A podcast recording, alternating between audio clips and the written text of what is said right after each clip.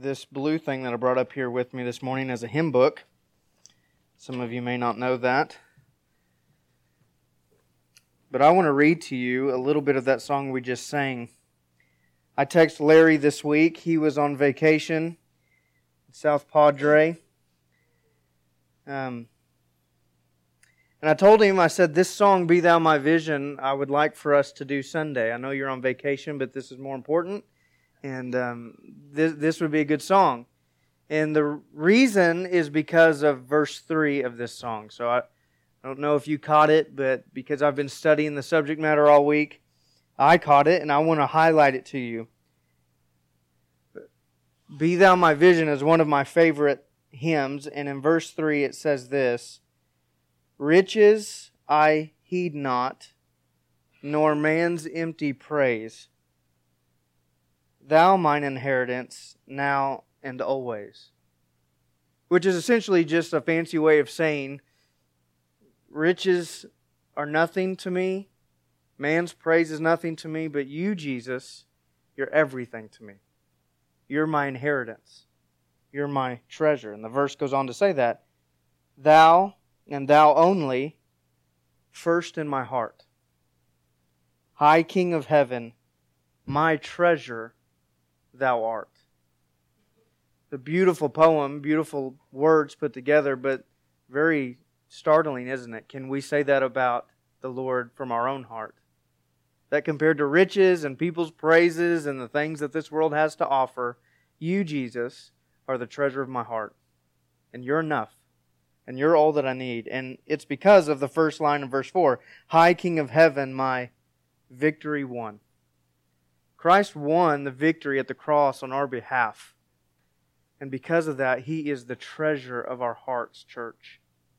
And all that this world has to offer, all the vain things, all the riches, all the praise, all the influence, all the, the power, and all the, all the lies that are out there, they don't compare to Jesus. He is our great inheritance. And so next time we sing Be Thou My Vision, maybe you'll remember those lines and you'll sing them with passion and desire. Uh, Lord, I so want this to be true of me that you, above everything else, you are the treasure of my heart because you have won my victory. Such a wonderful, wonderful message. If you would, let me pray and we'll get into today's text. Lord, we sing songs all the time, every week, sometimes some of us multiple times a week, and I, I pray that we would be a people who think about and believe with conviction and zeal what we're singing. I so desire you to be the treasure of our hearts.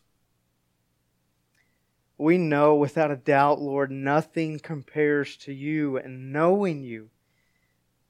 That's what, that's what your word says in Philippians 3 I count everything as loss in comparison to, to knowing you, Jesus.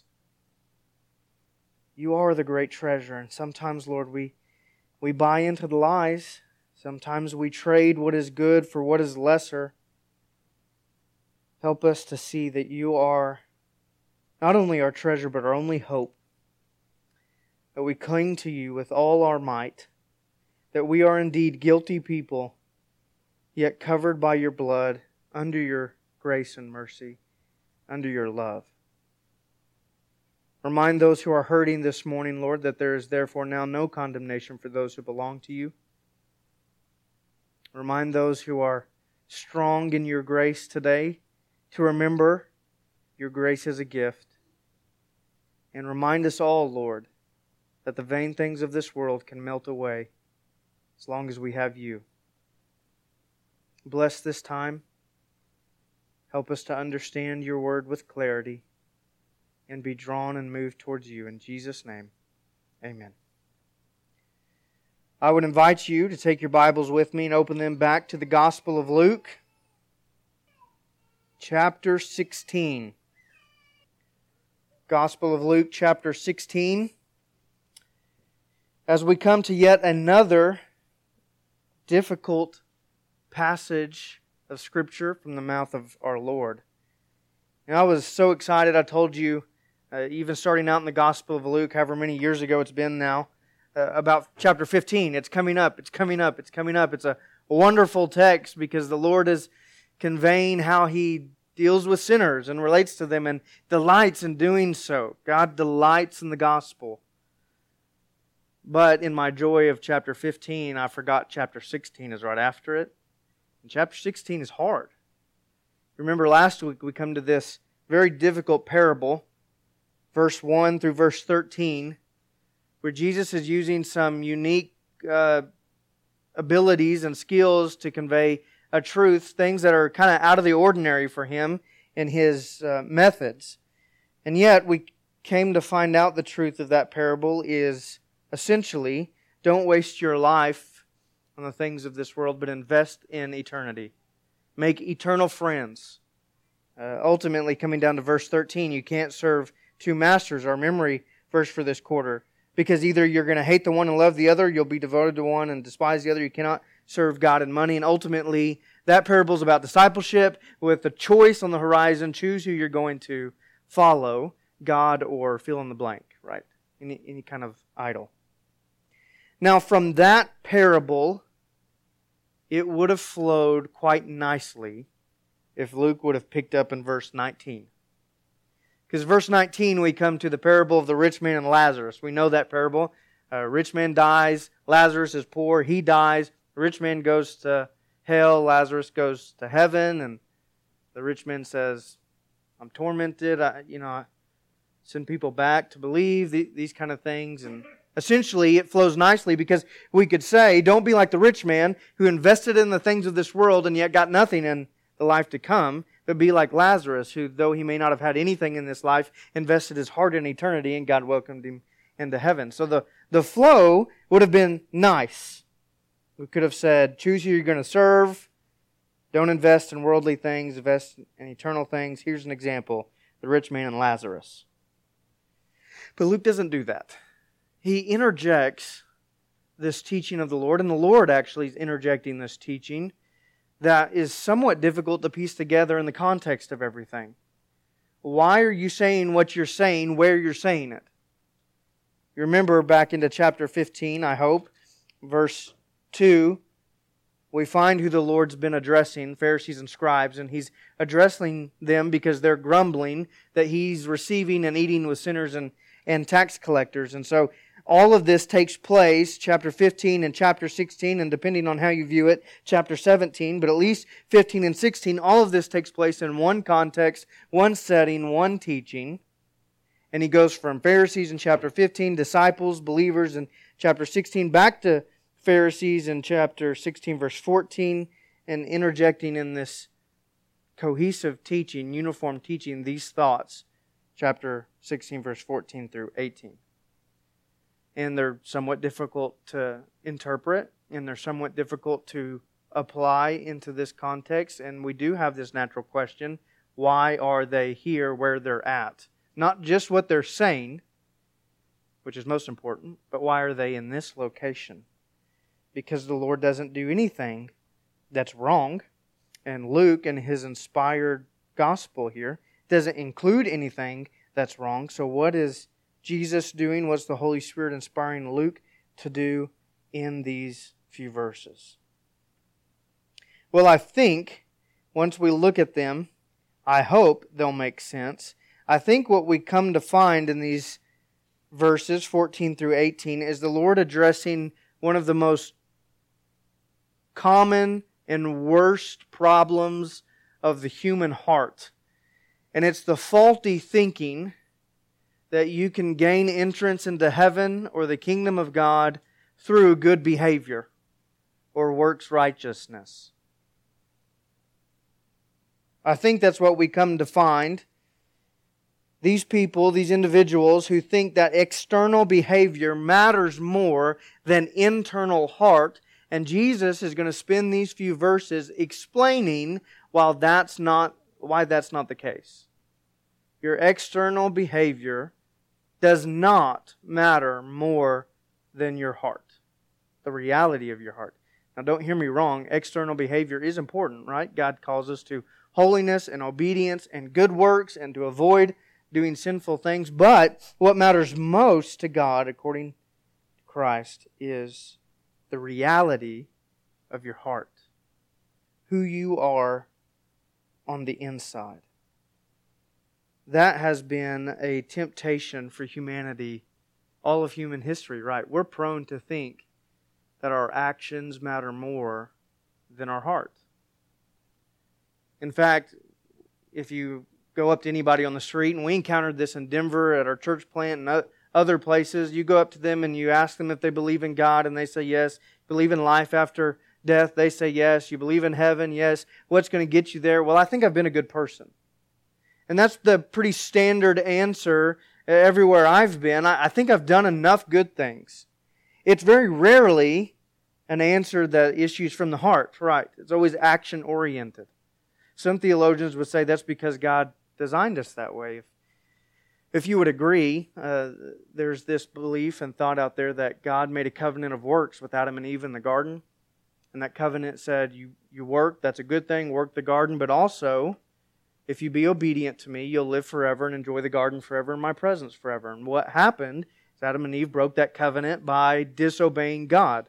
They didn't live up to their end of the works bargain. And if that's the case, if you want to believe that, you could maybe make the case that we're created to work and do things. We're action oriented people.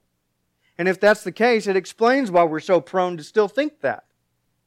That I need to just do a bunch of good stuff and earn God's favor that way, and then I'll be set for eternity. In fact, faith is a difficult thing, isn't it? And what makes you feel good about your assurances with Jesus is that I'm doing good things.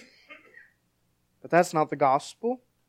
Although good things are a byproduct, that's not the way that we're saved, is it? Because of one glaring problem. And you know what that problem is, right? We're guilty in our hearts. We're not just guilty in our actions or lack thereof, we're guilty from the core. And that's a problem and an obstacle that external righteousness or behavior righteousness cannot address. The fact that it's not just what you do or don't do, it's what you think, it's what you desire, it's the motives behind your actions. Those are the things that also make you guilty. And in fact, it's even more than that, just like we read in Ephesians chapter 2. We are by nature children of wrath. So, so don't, don't bottle sin up, condemning sin up to just the things we do or don't do or think or don't think. It's also who you are in your core because of Adam because of the sin of humanity in Genesis chapter 3. We're by nature sinful, prone to sin. Therefore, the problem that's glaring with external righteousness is the inward guilt that each one of us has. And what do we do about the inward guilt? Because ultimately, and won't you agree with me, God looks on the inside and sees and finds guilt. And we don't stack up. Side note, isn't that what makes the gospel so glorious? In fact, if we're not guilty, the gospel doesn't have a whole lot of significance for us, right? But the fact that we are guilty and recognize our guilt makes the gospel wonderful. That God would die for guilty people. In fact, you know these verses, but I want to read them because the Bible says it better than I can. Romans 5, verse 6, Paul says this While we were still weak, at the right time, Christ died for the ungodly. We've talked about this verse a number of times already. The ungodly being those who are opposite of God. So God dies for those who are the exact opposite of Him in character, in morality, in, in divinity, in, in all these ways. Verse 7 one will scarcely die for a righteous person, though perhaps for a good person one would dare even to die. Verse 8, but God, since He's not like anybody, God shows His love for us in that while we were still sinners, Christ died for us. That, church, is the beauty of the gospel. That, yeah, we're guilty, God knows our guilt, and dies for us anyways. Except that's not what the Pharisees realized in this text. And that's not what we're prone to realize in our lives. we're prone to realize we're imperfect. Perhaps we would admit to guilt. We make mistakes, so I have to correct it myself. God says you can't because it's an internal matter and I have to correct it for you. I think that's what we come to consider today in these few verses. Jesus explaining why your external works will never gain you entrance into the kingdom of God. Look with me in chapter 16, verse 14.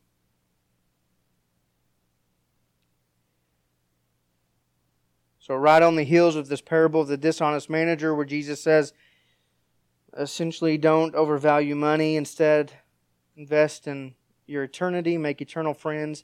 The Pharisees hear this, verse 14. The Pharisees who were lovers of money, heard all these things, and they ridiculed him. And Jesus said to them, You are those who justify yourselves before men, but God knows your hearts. For what is exalted among men is an abomination in the sight of God. The law and the prophets were until John. Since then, the good news of the kingdom of God is preached, and everyone forces his way into it. But it is easier for heaven and earth to pass away than for one dot of the law to become void. Everyone who divorces his wife and marries another commits adultery, and he who marries a woman divorced from her husband commits adultery. All right, so we kind of get verse 14 and 15 pretty easily, but what does the rest of this stuff mean? It's going to take some time to dissect. But we can break this text up as most people do. Verse 14 and 15 go together, verse 16 and 17 go together, and then verse 18 can tie back into 16 and 17. So that's how we'll take it this morning. If you look first in verse 14 and 15, highlighting why external righteousness does not save, the first point is that God sees the heart. God sees your heart. Look in verse 14, we need to remember who we're addressing here. It's the Pharisees. Remember verse 2 of chapter 15? That's how the context, the conversation, the teaching began with Jesus. Then in chapter 16, verse 1, we take a break and we address believers. And now in verse 15, we pick back up with unbelievers, with Pharisees, with people who think they know God, but they really don't know God. They are, as Paul would define them, zealously confused. If you look in Romans chapter 10, verse 1, you find a very, very good description of these individuals. Paul, being a former Pharisee, obviously knows his fellow former Pharisees. In verse 9, he's just finished that chapter, verse 30 through the end of the chapter, talking about Israel's unbelief. And in verse 10, or verse 1 of chapter 10, he's explaining these people and his desire for them to be saved.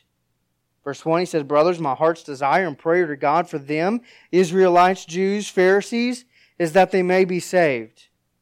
And then he says this about them in verse 2 For I bear them witness that they have a zeal for God, but not according to knowledge. For, being ignorant of the righteousness of God and seeking to establish their own, they did not submit to God's righteousness. For Christ is the end of the law for righteousness to everyone who believes. Paul's saying, I know these people. I know my fellow countrymen, my, my kinsmen, and they are passionate and zealous and eager and excited for God. But they are all those things in ignorance, not according to truth. They've developed their own system, their own rules, their own law. The Mishnah is just over 600 Jewish rules to follow that they think makes them righteous. Paul says, I, I know they have a burning desire for God, but it's all misguided. Verse 3, being ignorant of the righteousness of God, they seek to establish their own. They want righteousness. They want to be right in God's eyes. They want to be in heaven, but they're going all about it all the wrong way. Those are the people we encounter in verse 14 is a very good clue into who Jesus is visiting with, why they're, why they're hard hearted, and why he has to be uh, so shocking with them. There are these passionate, zealous individuals who think they are acting on God's behalf, establishing their own righteousness by obeying the law, but in reality, Jesus would call them whitewashed tombs, cleaning the outside of the cup and the dish, but not the inside. They're corrupted and full of dead men's bones on the inside. There are people who are externally wanting to be seen as godly, but they know on the inside they're, they're not even close. Then Luke in verse 14 issues this, I don't know, staggering statement concerning them. And, you know, Holy Spirit inspired letter here. Jesus, in the conversation context, he would agree as well. These are the Pharisees who were talking to in verse 14, who were lovers of money. And uh, for us, that just seems to be a casual categorization for them, but really it's incredibly condemning because of verse 13. Luke would automatically have us draw back into the context. Verse 13, he just said, You can't serve God and money. You have to pick. And verse 14, he says, These guys picked money. They're lovers of money, which by association means they're not lovers of God. They want to be, think they are, but they are not. We can take money out, like we talked about last week, and plug in any idol there.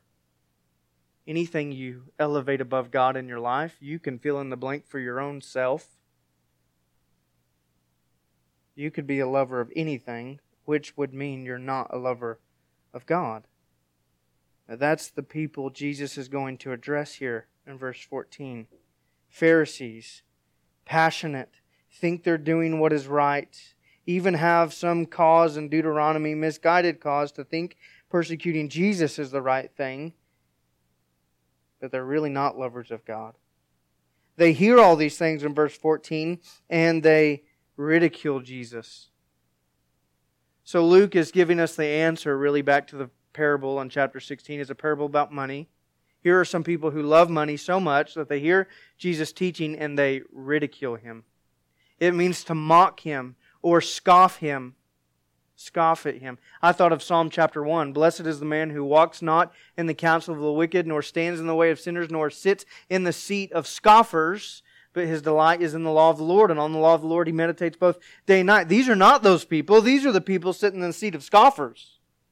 These are the scoffing ones who hear the word of God from the mouth of God and ridicule him for it it tells us something else about the Pharisees. They're so influenced by worldliness that when they hear Jesus teach, they think he's crazy and they write him off.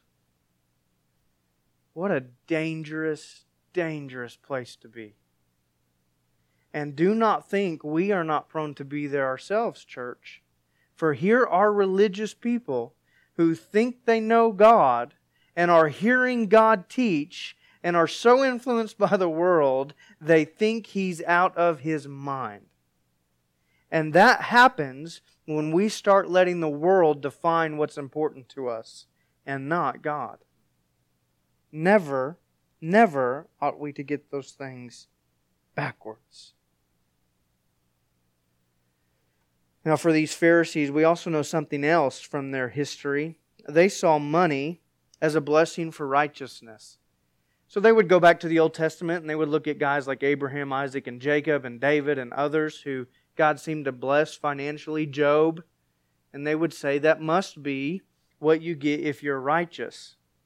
It is an ancient form of the prosperity gospel that if God likes you, He's going to give you lots of stuff. That's what they believed. It was around a lot earlier than Joel Osteen. These Pharisees thought that. They're believing that. And so they spend their time seeking wealth. That's why we give them the categorization here from Luke that they're lovers of money because they wanted that confirmation of their own personal righteousness. They're sinfully pursuing an idol. And that has blinded them to the point where they are influenced by the world, no longer can hear the words of God speak and ridicule Jesus' teaching. Well, we come to Jesus speaking in verse 15. And this is out of chapter 15 and 16. This verse is the, if I can use a boxing analogy, the right hook of all that Jesus has said. It's the uh, uppercut that's going to end the match. In verse 15, Jesus looks at them and he, he issues this statement that is shocking and startling at the same time. And I mean those in two different ways. It's shocking because of its reality, and it's startling because of its application. And he has three focal points in here that are going to issue that shock and startling realization. We ought to also highlight here that we are having a word of rebuke and condemnation come from the mouth of Jesus himself. That's significant. Because here's the final judge, the final ruler, the Lord, the authority, issuing his understanding and assessment of these individuals. The first thing he says to them is condemning in nature. You are those who justify yourselves before men. Now, that phrase there, you are those, is kind of interesting, isn't it? Because he doesn't say, you are people who justify yourselves before men. You are those who justify yourself before men. You're those we've warned everybody about. You're those we've seen fall over and over and over again through the Old Testament. You're those who God has always said, I oppose the proud and give grace to the humble. You're those. You're those individuals. And your crowning failure is that you justify yourselves before men. It tells us that the opinions and thoughts of mankind mattered more to these Pharisees than ultimately the thoughts of God. And I would say most of us would find ourselves there. We do live and act and behave and are prone to be tempted to live and act and behave in light of what somebody else may think of us instead of living, acting, behaving for the approving smile of our Lord. So much more joy and confidence and assurity comes when you know Christ is approving of you and confirming you than when mankind does. And why is that? Because being a people pleasing person means you're living for the thoughts and approval of men, which are flippant. If you are a people pleaser, that's a nicer way of saying what you really are. You're a slave to the opinions of humanity and you're a slave because you'll never live up. All throughout Acts and all throughout the ministry of Jesus, and even in today's time, we find the masses and the crowds changing their opinions just like that. They approve of one thing one moment, and the next thing they don't. And if you're living for their approval and their praise, you're never going to catch up. You're a slave. These guys are slaves Christ says. You're slaves to your reputation. You're slaves to the approval of mankind. In other parts of the gospel, Jesus would say the Pharisees, they're praying on the street corners to be seen by others, and everything they do is to be seen by others. Don't be like them. There's not liberty there. There's not freedom there. There's not the, the enjoyment of being who God created you to be, confident in your identity in Christ. These guys are slaves. Don't be like them. Their reputation and the opinions of other people concerning their reputation is of their highest value. I do have to interject here. Your reputation does matter. There's this song on Christian radio. It drives me crazy. I have to turn it off every time it comes on because it's this individual singing, I don't care what people think about me. Well, that's not what the Bible says. The Bible says, have a good reputation before outsiders so that they might not slander Christ. D- don't demean the gospel with your actions. So we're not negating the importance of a godly reputation in the world, shining as lights in darkness. What we're saying here is these guys have it backwards, where their reputation is the highest value in their life. And not just their reputation, but their reputation before men, not their reputation before God, not what God thinks of them. So the first focal point of the statement verse 15 is Jesus' condemnation to them. You're those who justify yourselves before men. And then here's the right hook. But, in contrast, shocking, startling, God knows your hearts. Now, for us, we have the blessing of being on this side of the cross, outside of the New Testament. We get to believe Jesus is Christ, the, the Son of God. We know that because of the New Testament. So we know Jesus is saying this about himself as well Christ knows your heart. But even for these Pharisees, that's an undeniable reality that would have shocked them back into realization if their hearts are at least slightly open to receiving God they would have realized the God of the Old Testament, who is also, by the way, the God of the New Testament, the God of Abraham, Isaac, and Jacob, is a God who knows all things, who certainly knows the human heart. We've seen it over and over and over and over again. And these guys who are living for the applause of mankind would have been shocked to remember that's right. God knows the heart. And that's what matters to him. The literal language that Jesus sees or uses, uses right there is that God sees through you. That is so significant, isn't it? Because we are a people who put on masks constantly a mask of being good enough, a mask of, of having it all together. It's been a rough morning. Uh, we, we know the typical Sunday routine for, for most of us. Uh, I slept in, I'm in a hurry, my clothes aren't fitting, the kids are acting like crazy people. It's difficult to get here. It's difficult to have my heart prepared. It's difficult to listen because I stayed up too late the night before. I'm tired. It's difficult to sing because it doesn't mean anything to me. On and on and on and on and on. But I gotta put on this good show, right? This, this good appearance. I gotta put on my mask act like I've got it together, act like I'm ready, act like I'm in tune with the Lord, and on and on and on and on. And the reality is, God sees right through you. God sees the heart. Every mask you and I put on that tricks one another is a clear mask to the eyes of God. Nothing is hidden from Him. The author of Hebrews echoes this sentiment in Hebrews chapter 4 in verse 12 and 13, verse 12, he's talking about the Word of God living and active, sharper than any two edged sword, piercing to the division of soul and of spirit, of joints and of marrow, and discerning the thoughts and intentions of the heart.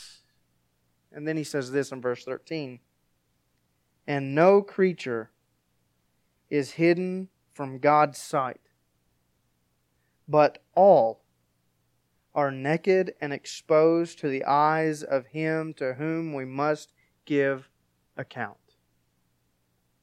Now, there's something going on in that verse. There's a lot going on in that verse, but let me just highlight a few things. He uses these words naked and exposed because there's no other way to communicate extreme vulnerability.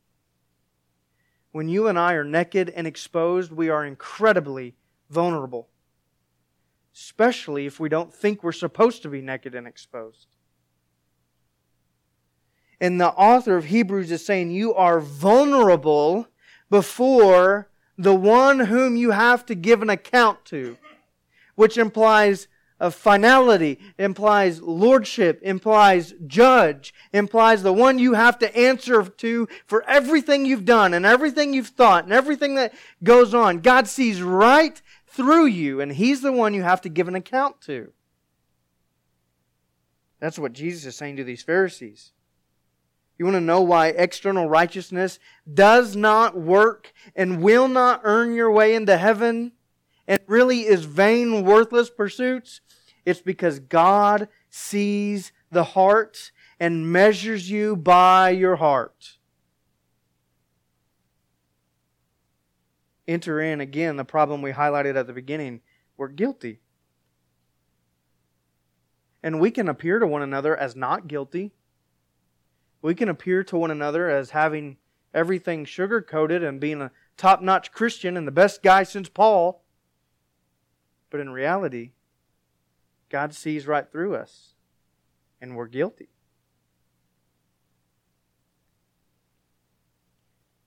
Your thoughts, my thoughts, our desires, our motives, they're not only clearly known by God, they're easily known by God. Not only does He clearly and perfectly know your heart, it's easy for Him to see and understand it. Which means there's no secrets, no hiding, no tricking, no fooling. None of those things work. And again, I've said it before, but it's worth saying again God measures you by what he sees in your heart. Yeah, your actions condemn you. My actions condemn me because they're sinful actions. But when I stand before the judge, the account that I'm giving is the account of my heart. And our external righteousness at that point is worthless. It doesn't, it doesn't influence in here. Or good habits or behavior, whatever you want to classify it as. Then, Jesus in verse 15, my goodness, we're taking a long time. Then in verse 15, Jesus issues this third focal point of the statement that is both condemning and startling. He says, For what is exalted among men is an abomination in the sight of God. If you're a math person, I'm not, but if you're a math person, you could simplify it and say, whatever's valued by the world is hated by God. Valued by world equals hated by God. Same thing. Now, in the context of this passage, that immediately refers to money, doesn't it? That's perhaps one of the most highly valued things in humanity, if not the most highly valued thing in humanity. Your power, your influence, your success, all hinges in the world's eyes upon your wealth. You're successful if you're wealthy. Not if you do a good job in raising godly children. It's if you have money in the bank account. Who cares about your kids? And so, in the immediate context, we can refer to money as an abomination when it's made the highest value. But also, in the context, we could start plugging in reputation, stature, power, influence. All these things these Pharisees are immediately struggling with because of their love for money. But it's not just them, is it? It's us too, right? All the things we start putting more value in than what God does. All these things we start elevating to the stature of first tier issues in the world. It could be anything for us a big fat retirement check, or a nice house, or a brand new car, or uh, whatever it may be, an expert in this field or that field. Because the word exalted in that phrase, what is exalted among men, could tie to what is made an idol among men, is an abomination before God. Anything you begin to, to pursue more than you pursue God, or like we sing in the song, Be Thou My Vision, anything you begin to treasure more than you treasure Christ is an abomination to God for two reasons. Because God alone is worthy, whether you believe in Him or not, God alone is worthy of all our devotion, all our adoration, all our worship, all our pursuits, all our time and energy. But also for those of us that are believers, God is the only thing that will give you lasting joy and peace and freedom. Pursue your bank account, pursue your new car, pursue your new house, and let me tell you, at the end, it will be in vain, and you will be broken, and you'll be unsatisfied, but pursue Christ, and I promise you'll be satisfied for eternity. You'll find joy that doesn't get taken away easily. You'll find peace. When your family member dies, you'll sit back and you'll say, God, I'm in pain, but I thank you that you save. I can find joy in the hardest of places when we pursue Christ. So anything exalted above God is an abomination to God. Abomination, we know that word, but just to be clear, it's the strongest word that Jesus could use for hate and de- detest. It's a frightening thought that the things we value might be the things God hates. Which makes me go back to what I said earlier. We cannot and must not let the world and society tell us what's important. Only Christ does that for us. That's a life lesson that we can take and pull out of that verse. The world, society, media, whatever, cannot, must not determine what's important for you and I. Only God does that. Only Christ. These Pharisees, they're clinging to money. They're following and pursuing an idol that's an abomination in God's eyes. They're clinging to their outward appearance and their self righteousness and their reputation before men. And God says all those things are foolish. They're detestable. You may trick other people, but you will never trick me. I see right through you. I see your heart. All that is is a breeding ground for hypocrisy. The Pharisees have failed to realize, and I hope we don't fail to realize this. Well, moving on, God sees the heart. That's why external righteousness is worthless because God's looking at your heart. And then, verse 16 and 17, the law is not void, which means God sees the heart, and the heart is guilty because it doesn't live up to the law. Verse 16 and 17 are really difficult here. Let me just be honest. And because we're running out of time, I'm going to run through them. Feel free to ask questions later. But that's the gist of what Jesus is saying.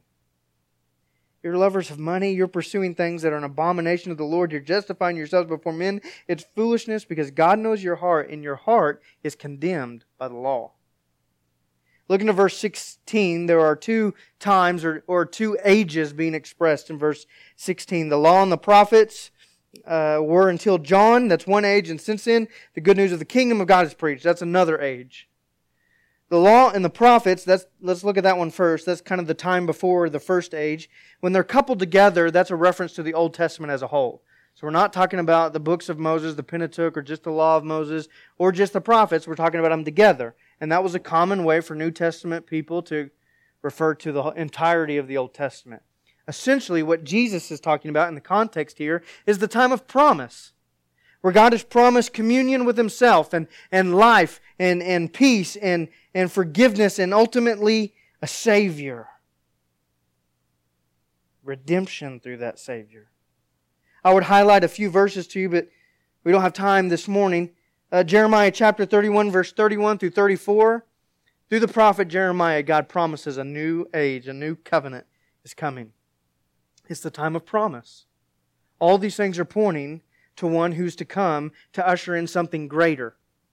And in that specific passage, Jeremiah 31, God says, No one will have to teach his neighbor because they're all going to know me. And I'm going to forgive all their iniquity and remember their sin no more. Praise God, that's where we live. And that's the fulfillment of that is still coming. The second text that you need to know in regards to the time of promise and fulfillment is Joel chapter 2, verse 28 through 32. You find Joel saying in that passage, God speaking through him, inspiring him, and he says there, uh, your sons and your daughters are going to prophesy. All these things are going to happen. He comes down to the end of that, and he says, "And every na- everyone who calls upon the name of the Lord shall be saved." Now, what makes Joel two so remarkable is Acts two. If that passage sounds familiar, it's because Peter quotes it word for word in his very first sermon since receiving the Holy Spirit at Pentecost. We call it a sermon at Pentecost. In Acts 2, the Holy Spirit has come and uh, divided tongues as a fire resting on the apostles. They're speaking, and everybody from all these different parts are hearing in their own language, and they're starting to say, This is awesome. Some are saying, Those guys are drunk. Other guys are saying, These, these guys are lunatics. They're just babbling about. And Peter stands up and he says, Hey, listen, nobody's drunk here. Let me tell you what's happening. And he quotes Joel 2. And he says, God has promised this, and this is what you are seeing. Essentially, he's saying the time has come. What's even more remarkable is at the end of the Joel quote, he comes down and he says, Everyone who calls upon the name of the Lord shall be saved. And then he goes on to say, Jesus is that Lord, but the word he uses for Lord is Yahweh. Jesus is Yahweh. And the time has come through him. Paul's going to echo the same thought in Galatians chapter 4. When the fullness of time had come, God sent forth a Son, born of a woman, born under the law, to redeem those who are under the law. The time has come, and it's come through Jesus Christ. And that's what he's saying in verse 16. There were the time uh, of the law and the prophets, the time of promise, but now the good news of the kingdom of God is preached. Like Peter says, like uh, Paul says in Galatians, like Christ is saying here, it's now the inauguration of the kingdom, the ushering in of the new covenant with Jesus Christ, where we are redeemed through his blood. He's the final sacrifice. The God of, of the universe dwells within us through his Holy Spirit. We have perfect fellowship with God. No more need for a temple. We are the temple. No more need for a priesthood. We are priests now through Christ. No more need for a mediator. Christ is our mediator. It's this new covenant. And, and that's the glory of, of, of verse 16. And that's exactly what Jesus is saying here. You have the gift of grace, that good news. What, what is that good news you're talking about, Jesus? It's, it's the gift of grace and mercy and atonement in the sacrifice of Christ, the forgiveness of your sins. It's the gospel. The gospel of the kingdom is here now. Problem is, people don't get it. People don't get it here. The Pharisees aren't getting it here. People don't get it today. And instead, they try to force their way into it. Now, here's the confusion. Bear with me just for a moment and then I'll start summarizing.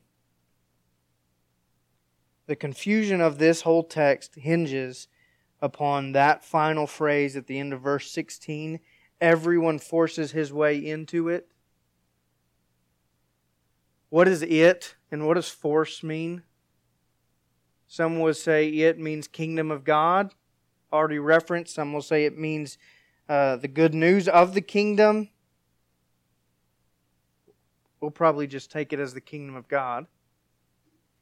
And then we have the question what does it mean forces his way into it? Lots of confusion and very little confidence from the guys that I read concerning what this says. On top of that, most guys want to translate it differently so that they can better explain it, which, if I knew Greek that well, I would too. Some guys want to come to it and they say it means pressing in. Everyone presses their way into the kingdom. Others will take it how the English Standard Version translates it. That's what I'm reading from. Everyone forces his way into it. Others still, there's a footnote at my Bible, probably one of yours too. Others still might say it, it means more everyone is forcefully urged into it. That's an easier explanation if that's what it says. I think the Holman Christian Standard Bible says everyone is urged to enter it like compelled.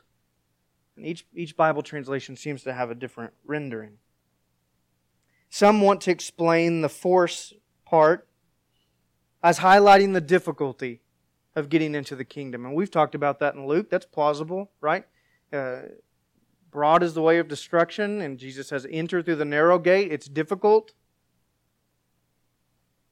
So some would say the force means the difficulty of entering the kingdom in the sense of sacrifice. Christ has already said that about disciples. Those who follow me are going to, Luke chapter 9, take up their cross and follow me, sacrifice. So it means self denial to the point of repentance that allows you in the kingdom. Others still want to say it's not what you do. It's not you forcing your way into the kingdom, but it's you being forced into the kingdom. So the gospel takes over. You don't have a choice. You're kind of drug into the kingdom. I, I get all of those. Everyone agrees it's not saying, Jesus is not saying you have to earn your way in. Everybody agrees with that. But not everybody agrees with what is actually being said. Now, I'm going to issue you some caution this morning because I'm not going with any of those guys. None of those suffice for me personally. And so I'm going to give you what I think it's saying and I'm going to say, be cautious here. Be good Bereans and go study it yourself. Don't just blindly digest everything. So, um, if you stand before the Lord and He said you got this verse wrong, it's on you. Everyone forces his way into it, I take to be a negative statement. And I do take it and agree with the ESV that it's translated, everyone forces his way into it although I'm not going to be dogmatic about that. I take it as a negative statement for two reasons.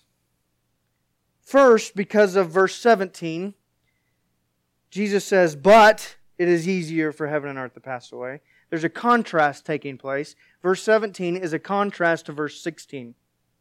So here's the glory of verse 16. Here's what's happening. But here's the contrast. And we know the first part of verse 16 isn't to be contrasted. It's absolute truth. The time of promise was then. The time of fulfillment is now. So verse 17, the contrasting nature, I take to mean the end of verse 16 is negative in its nature. Also, the context is corrective in nature. We're addressing Pharisees who are needing to be corrected. And there's nothing to be corrected in the fact that the two ages are different now. The age of promise and the age of, of fulfillment has come. What needs to be corrected from verse 17 is, again, the end. And, and these Pharisees need that correction. On top of that, knowing the audience and the corrective nature of the passage, the Pharisees are doing that very thing. They are trying to force their way into the kingdom with their works. They are working diligently, putting on a good outer appearance to work and earn and work and earn. And I think what Christ is saying in verse 17 is, but it's easier for the created universe to dissolve than for you to bypass the law. Everyone has this good news preached, the fulfillment that's been, that's been promised for centuries and now is finally here and proclaimed in Jesus Christ, but you don't get it. And if I could paraphrase Jesus, he's saying you're, you're still trying to force your way into it instead. Instead of hearing and receiving the gift and believing, you're trying to force your way onto God and into the kingdom, and it's never going to work. And why is it not going to work? Because not one dot from the law will become void.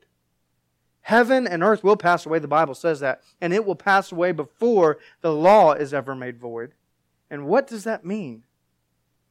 It means the law will keep you guilty. Where does our guilt come from? The fact that we don't measure up to God or the standards set by God. I was going to read to you a bunch of verses from Romans chapter 2 and Romans chapter 3. Just believe me when I say Paul's saying that whole time. You don't live up. You don't meet the law. It's our, our instrument of condemnation. We're under a curse until Christ became a curse for us. And even today, the purpose of the law is still to remind us that we need a Redeemer. And it's still to drive us into uh, seeing Jesus as Savior. We don't write off the Ten Commandments because Christ has come. We look at them to remember our sin and the glory of Jesus in forgiving us. And I think that's what Christ is saying here. These Pharisees, they fail to realize that they cannot force their way into God's kingdom by externally keeping the law because the law makes them guilty. And it is not void. They need the Messiah. And then verse 18, I'll wrap up by summarizing, is the example of that believe me when I say that in this time, verse 18, they were permitting divorce for a number of very horrible reasons. The Pharisees, particularly, were doing this from Deuteronomy chapter 24, verse 1 through 4. They're saying divorce is okay, and they're getting a lot of divorce, and Jesus is majoring on the fact here that divorce and remarriage are not part of God's design, and you can even keep that portion of the law. Law is not void. Let me show you an example of that. Divorce and remarriage in other places, Christ even ties marriage back to the law. No, back to creation, back to Adam and Eve, united together as one flesh. And he's saying you can't even keep that. The law shows your guilt. So let me summarize by saying this. I've used that word a lot this morning. The truth of the text is this you live externally you think things like money, reputation, and influence matter. You think your external righteousness will gain you entrance into God's kingdom, but God sees your heart. That you are guilty, you reject the Christ, you fail to see the good news, and the law is condemning you. All of those things are made clear in the very next parable. When the rich man interacts with Lazarus and Abraham.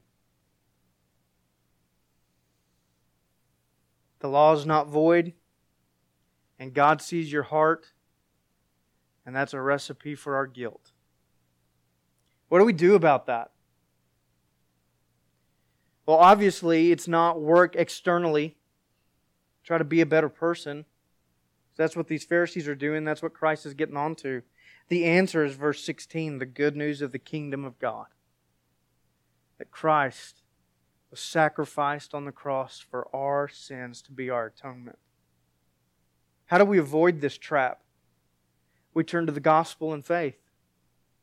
We preach it to ourselves over and over and over again that it's not about how I feel when I repent. It's not about what I do when I repent. It's not about how I uh, respond to my sin with my actions. It's about coming to Christ with brokenness and humility and faith. It's about believing the gospel.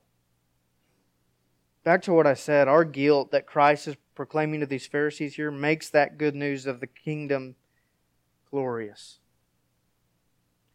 And it's offered freely to us as a gift. Jesus would save us.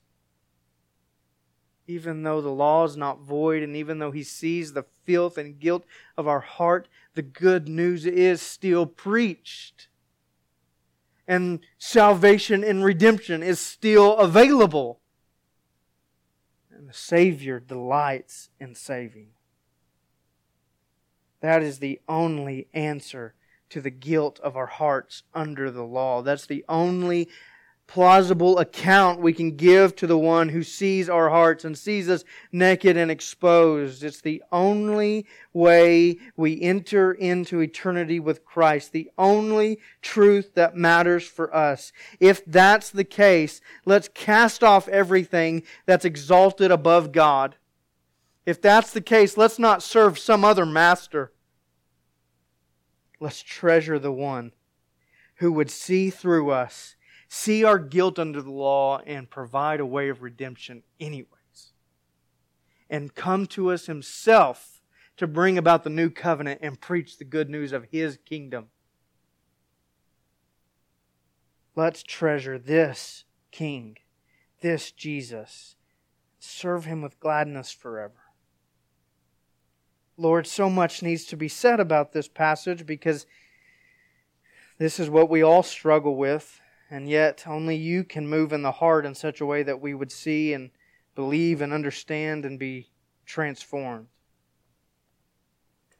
We ask that you do move in such a way, Lord, for us to see, believe, and be transformed. Let us not be people who try to justify ourselves before one another, but to care more about what you think the God who sees our hearts at all moments and all times, and even in seeing us, guilty as we are under your law, you still came for us. Praise be to you alone, Jesus, for loving us when we are unlovable. Thank you. And let us celebrate this gospel truth this morning. In your name we pray. Amen.